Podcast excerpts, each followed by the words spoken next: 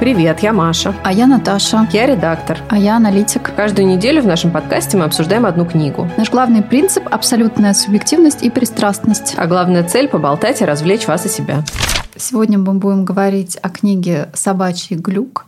Написал ее Павел Гигаури. Мы делаем исключение, поскольку обычно мы обсуждаем авторов, которые уже на том свете, но да, в да, этот да. раз у нас автор жив. Вполне, здравствует. Здравствует. Мы скажем немножко об авторе, поэтому немножечко остановимся на содержании. Мы решили в этом сезоне меньше уделять содержание, меньше спойлерить, так сказать. Да, да, да. Чтобы вы могли тоже почитать и узнать что-нибудь не только в нашем пересказе. Дальше мы поговорим об утопиях в нашей жизни и, возможно, о представлении, о чем мы думаем, что когда-нибудь случится, на самом деле никогда не случается. Будем надеяться, да. Поговорим о семейных отношениях, потому что в книге семейным отношениям уделяется довольно много внимания.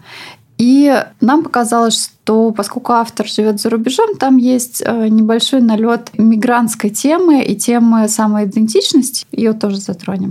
Теперь несколько слов об авторе. Ну, как мы уже сказали, ныне здравствующий автор. Он вообще родился в Москве, но сейчас он живет в США, и он врач. Кардиолог. Да, но у него есть такое хобби, я не знаю, или это, может быть, второе призвание. Он еще пишет книги. «Собачий глюк» – это не первый его роман, а, кажется, третий. Этот роман опубликован в издательстве «Делибри». И он про пандемию. Поэтому, может быть, мы немножко поговорим о том, что такое иметь, может быть, сайд-проджект и творчество, которое не связано с основной работой, как, например, для меня подкаст. Да, хобби – это классно. Особенно, если оно деньги еще начинает приносить. Вот это вообще зашибись, лучшее хобби на свете просто. Значит, давай содержание тогда я да, коротко содержание. расскажу. Роман очень насыщенный событиями, очень насыщенный вообще темами и вообще всем-всем-всем-всем, поэтому пересказывать его довольно трудно. И я пройдусь только по вот каким-то важным вехам и не буду сильно останавливаться на подробностях, потому что иначе я буду рассказывать до завтра. В общем, идея в том, что главный герой очень талантливый программист. Он живет в Москве, он руководит большой айтишной компанией, у него совершенно никаких материальных проблем, он ездит на Роллс-Ройсе, и все у него прекрасно. Он занимается программированием, вернее, он даже занимается не столько программированием, сколько он занимается антивирусными программами. Он женат, жену его зовут Света, и вот они живут в Москве. Но дело в том, что роман начинается с такого, с низкой точки для героя, потому что начинается он с того, что он, во-первых, застает свою жену в постели со своим лучшим другом, а во-вторых, он еще вдобавок к этому заболевает каким-то непонятным вирусом типа гриппа. Жену он из дома выгоняет и остается вдвоем с собакой жить. И вот тут начинаются все его приключения, потому что, как впоследствии выясняется, происходит совершенно невероятная вещь. Вот этот вирус, которым он заболел, каким-то образом смешивается с какими-то клетками или там, в общем, каким-то биологическим материалом его пса, потому что там во время болезни пес на него чихнул, и прибавляется к какому-то компьютерному вирусу, который начинает распространяться через интернет и поражает потихонечку все человечество. Проявление этого вируса состоит в том, что люди начинают своими повадками напоминать собак, а не людей больше. То есть у них уходит всякое стеснение, они начинают заниматься сексом на публике, они не сдерживают никакие свои порывы физиологические. И, в общем, все нормы этикета просто вылетают в окно, и люди продолжают оставаться людьми, но при этом немножечко по поведению превращаются в собак. Вот этот вирус, он, да, начинается в Москве, охватывает всю планету. Люди вроде как даже не сильно страдают от него. То есть они страдают в тот момент, когда, типа, есть часть людей, которые не поражены вирусами, они страдают от поведения тех, кто им поражен. Но когда вирус охватывает всю планету, страдания становятся, в принципе, меньше, потому что всем вообще норм. Но главный герой, он все-таки понимает, что происходит. Этот вирус на него не действует. И он понимает, что нужно найти какое-то решение этой проблемы. Спецслужбы в этом, естественно, тоже участвуют. И они объединяют насильно практически его усилия по борьбе с этим вирусом с усилиями его сестры. А вот он насколько талантливый программист, настолько его сестра талантливый микробиолог. И поскольку этот вирус, он как бы частично цифровой, а частично биологический, то вот они объединяют усилия и вместе находят лекарство для вируса. Таким образом избавляют человечество от вируса. Ну и в конце герой еще мирится со своей женой тоже, потому что он понимает, почему она ему изменила, и, в общем, понимает, что это отчасти была его вина, по большей части, и примиряется с ней. Там еще про пользу психотерапии, надо сказать, много сказано, потому что они с женой для того, чтобы решить свою проблему, обращаются сначала к одному психотерапевту, потом к другому психотерапевту. Но надо сказать, что что помогает им тот психотерапевт, который в качестве основного метода лечения использует наркотическое опьянение. С содержанием, наверное, все. Единственное, да, еще я должна сказать, что там есть такой момент в сюжете, который мы просто позже будем обсуждать, поэтому я тоже про него скажу, что в какой-то момент герой вместе со своим отцом уезжает за город на дачу. Ну, как это не дача, это как бы загородный дом такой, в котором жил его дедушка. И это такой обычный совершенно деревенский дом в такой глухой полузаброшенной деревне. Дачу это как бы нельзя назвать, потому что на лето туда никто не ездит. В принципе, да, вообще особо никто не ездит, кроме вот отца главного героя, который периодически туда наведывается по старой памяти. И в этом доме с ним происходят тоже довольно странные вещи, потому что сначала он встречает русалок, лешего и водяного, а потом происходит очень важная для него встреча с домовым, который живет в его доме и который рассказывает ему историю его рода. Теперь давай поговорим мы о утопии в нашей жизни. Иногда, я бы не сказала, что уже по роду службы или по роду занятия, но все равно так или иначе я читаю о том, что там, не знаю, компьютеры захватят мир, большие данные, о нас все будут рассчитывать. Был недавно фильм «Social Dilemma», и даже говорят, что некоторые люди после этого аннулировали свой аккаунт в Фейсбуке. Мы ничего такого не делали, по крайней мере, я точно. Фильм я посмотрела. По фильму вот «Social Dilemma» у меня одна реакция. Там интервью с людьми, которые перестали работать уже в крупных ай ти-компаниях и говорят, насколько нас там привязывают данные технологии, отвлекают от жизни. Но хотела сказать, ребята, ну свои деньги-то вы заработали, работая ну, да. именно в этих компаниях. Поэтому или вы деньги назад отдаете, или... Ну да, не выступайте с не выступайте. такими заявлениями Заявлением. Пахальными. Мне в утопии не очень сильно верится, что нас кто-то захватит, какой-нибудь вирус. И... Но там вот в этой книжке вирус распространяется через просто Wi-Fi. И как бы любое наличие Wi-Fi в любом месте, оно сразу тебя заражает. Это что-то очень похожее на некоторые разговоры последних нескольких лет, последних пару, наверное, уже лет, когда что там вышки... пять джи обвинялись да, в распространении. Да, да, да. Не Нет, а я вспомнила чего. сейчас в качестве такой отчасти рекламы, отчасти продакт-плейсмента, но это к слову, на самом деле, пришлось. В подкасте «Дайте данных», который мы тоже делаем, он как раз посвящен анализу данных. И там был один раз гость, который тоже, в общем, один из хайлайтов того, что он говорил, был как раз то, что «не волнуйтесь, еще не настало то время, когда нас полностью заменит машина. Так что расслабьтесь, ребятки. В общем, я тоже связана по работе с анализом данных. Мне что-то не верится, потому что это случится очень быстро. Но утопии все-таки хорошо продаются, и в книжках довольно занимают, не только в книжках, но и в фильмах занимают большую часть. Я не могу психологически объяснить, в чем привлекательность утопии, но утопии довольно привлекательные. Это что, их интересно всегда читать.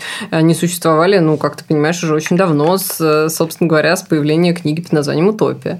Вот. И история-то пару столетий уже насчитывает.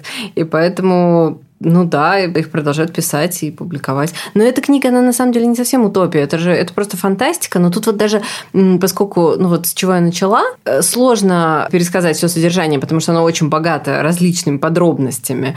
И поэтому вот я взяла только основную канву, но точно так же и сложно определить жанр этого романа, потому что там и фантастика есть, там есть и фэнтези, и там есть и научная фантастика какая-то. И, в общем, все это вместе так перемешано, что, ну вот как постмодернистская такая тема, что невозможно определить, к какому жанру относится это произведение. Это просто вот роман, и все. Мы хотели обсудить про семейные отношения и э, про самоидентичность э, тех людей, которые уехали. Потому что насколько важно понимание своих корней. В этой книге этому уделяется реально много внимания. То есть там очень много внимания уделяется отношениям главного героя со своими родителями. Причем отдельно с мамой, отдельно с папой. У него совершенно разные родители. Он с ними совершенно по-разному разговаривает и взаимодействует. Очень много внимания уделяется его взаимоотношениям с сестрой, которые вначале довольно напряженные, потом они все-таки как-то примиряются, находят какие-то общие точки соприкосновения, и он даже находит ей мужа. В общем, эта книга очень сильно завязана на отношениях главного героя с членами его семьи. Да, и на поиске корней. Вот да, и на поиске корней. Когда он разговаривает, для него важен род. Мне кажется, что вот этот поиск корней, он важен для тех, кто уехал за границу, живет за границей, возможно, уехал туда в детском возрасте и потом возвращается назад в Россию, потому что у таких... Или не возвращается. Или не возвращается. Ну, или приезжает, и у таких людей иное совершенно восприятие каких-то бытовых вещей, они присваивают им намного больше какого-то значения. Например, я не знаю, борщ, не борщ, никто не замечает. Ну да, да, да. Ну, то есть там из серии обязательно нужно купить какую-нибудь русскую еду в русском магазине, там вот это вот, сделать оливье на Новый год, даже если ты живешь в Израиле, что-нибудь в этом роде, да. Да, и я вот была знакома с парнем или мужчиной, который приехал, он так жил в Австралии, и мне кажется, сейчас он тоже уехал в Австралию, но когда он жил в Москве экспатом, он очень сильно подчеркивал, насколько он русский, он занимался каким-то русским фольклором, пел. И это было вот прямо ну, на уровне культа. Ну, хотя то есть важно для него было. Было очень да. важно проявление его идентичности. А для всех остальных, кто с ним общался, на это не очень обращали внимание. Ну да, мы на русском ну, вот говорим. Да. То есть это какой-то психологический, на самом деле, феномен, что люди, когда уезжают, они начинают искать свои корни. И вообще, в принципе, в какой-то момент для людей, я так заметила, что все-таки после тридцати, мне кажется, это становится важно в, какой- в какой-то момент, особенно если они мигрировали. Начиная с Скарлетт О'Хара, которая вдруг начала искать эту, свои корни там, в Англии или где она там их искала. Подожди, но это же вторая часть. Часть книги или даже уже после но вторая это, да, это не книга. Та, которую написала Маргарет Митчелл. Митчелл да. Но да, но вот как бы она же вся построена именно на том, что она уехала корни свои искать. Ну, а я вот перед тем, как мы с Наташей начали записывать, вспомнила сериал «Макмафия», где главную роль играет Джеймс Нортон, которого все помнят в роли князя Андрея в «Войне и мире», и в «Любовника Леди Чаттерли», где он играл лорда Чаттерли. Он, на самом деле, прекрасный британский актер, замечательный. И в сериале «Макмафия» он играет сына Алексея Серебрякова, то есть То есть он как бы, ну, русский, да, на самом деле, по большому счету он русский, потому что у него русский отец и русская мать, но он всю жизнь прожил в Англии и вообще никакого отношения, никакого интереса, вообще ничего к своим русским корням не испытывает, пока его с этим как бы не сталкивает жизнь, и вдруг э, этот совершенно респектабельный британский джентльмен-юрист превращается в русского мафиози, и как бы вдруг понимает, что все, что было в его жизни до этого, это гораздо менее важно, чем то, что было как бы вообще даже до его рождения, когда когда его родители жили в России. Будем надеяться, что с нами переосмысление своей идентичности не случится, потому что я, когда наблюдаю за этим извне, меня всегда немножко удивляет это. Меня удивляет это с той точки зрения, что, возможно, эти усилия направлены куда-то не туда. Нет, ты все равно не можешь судить, что для человека важнее, да, для каждого отдельного человека важнее. Для тебя важнее одно, для него важнее другое. Есть люди, которым реально это важно, и которые хотят это знать. Ну, я знаю, вот у моей мамы, например, ее ближайшая подруга тоже потратила довольно много времени своей жизни на то, чтобы найти своих родственников, на то, чтобы найти свои корни, узнать, откуда взялась ее семья и так далее. И, ну, просто есть люди, которые реально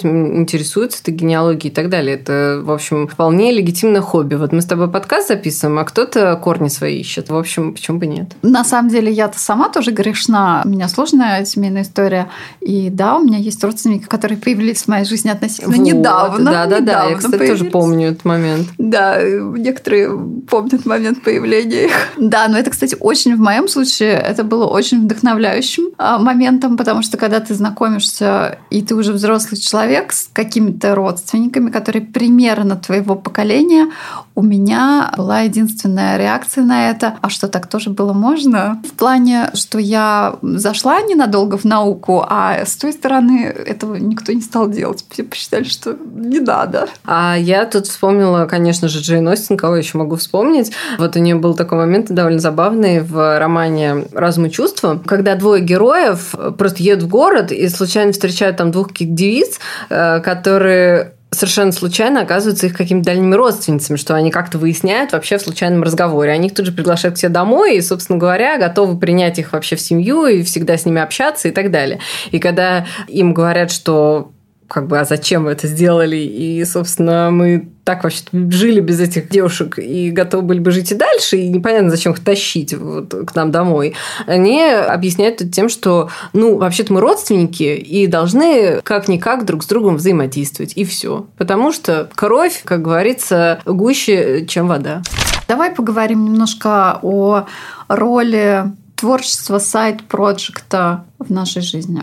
Ну вот автор этой книги, Павел Гигаури, да, мы как уже сказали, он вообще доктор, причем такой серьезный доктор, но у него вот есть такой сайд-проджект написания романов. Или, может быть, ну, опять же, да, мы не знаем, может быть, это не сайд-проджект, может быть, это наравне, может, это второе призвание, да. Мне кажется, что сейчас же такое время, когда можно менять специальность, не работать всю жизнь на одном заводе, на котором ты пришел после института. Мне и дальше говоришь, там, да, это? Пашешь. Нет, а что, я сама такая же, да? Я просто к тому, что, мне кажется, это классно, когда можно найти себя в чем-то другом. И я считаю, что это правильно продолжать искать. Ну, то есть, вот не говоришь, ой, не, ну я врач, и, слушайте, камон, я там учился, блин, шесть лет, если там в Америке пять лет резидентом. десять лет вообще ну, на все да, это уходит. Да, да, да, потому что еще пять лет потом там был ординатором, и, в общем, все, короче, куда мне. Ну, а оказывается, это не обязательно. Можно и делать что-то еще, искать дальше себя. Я считаю, это классно. Я параллельно недавно переслушала книжку. Эта книжка не в смысле, что я ее рекомендую кому-то почитать, хотя она там входит в какие-то списки. Называется Turning Pro. Tap your inner power and create your life's work.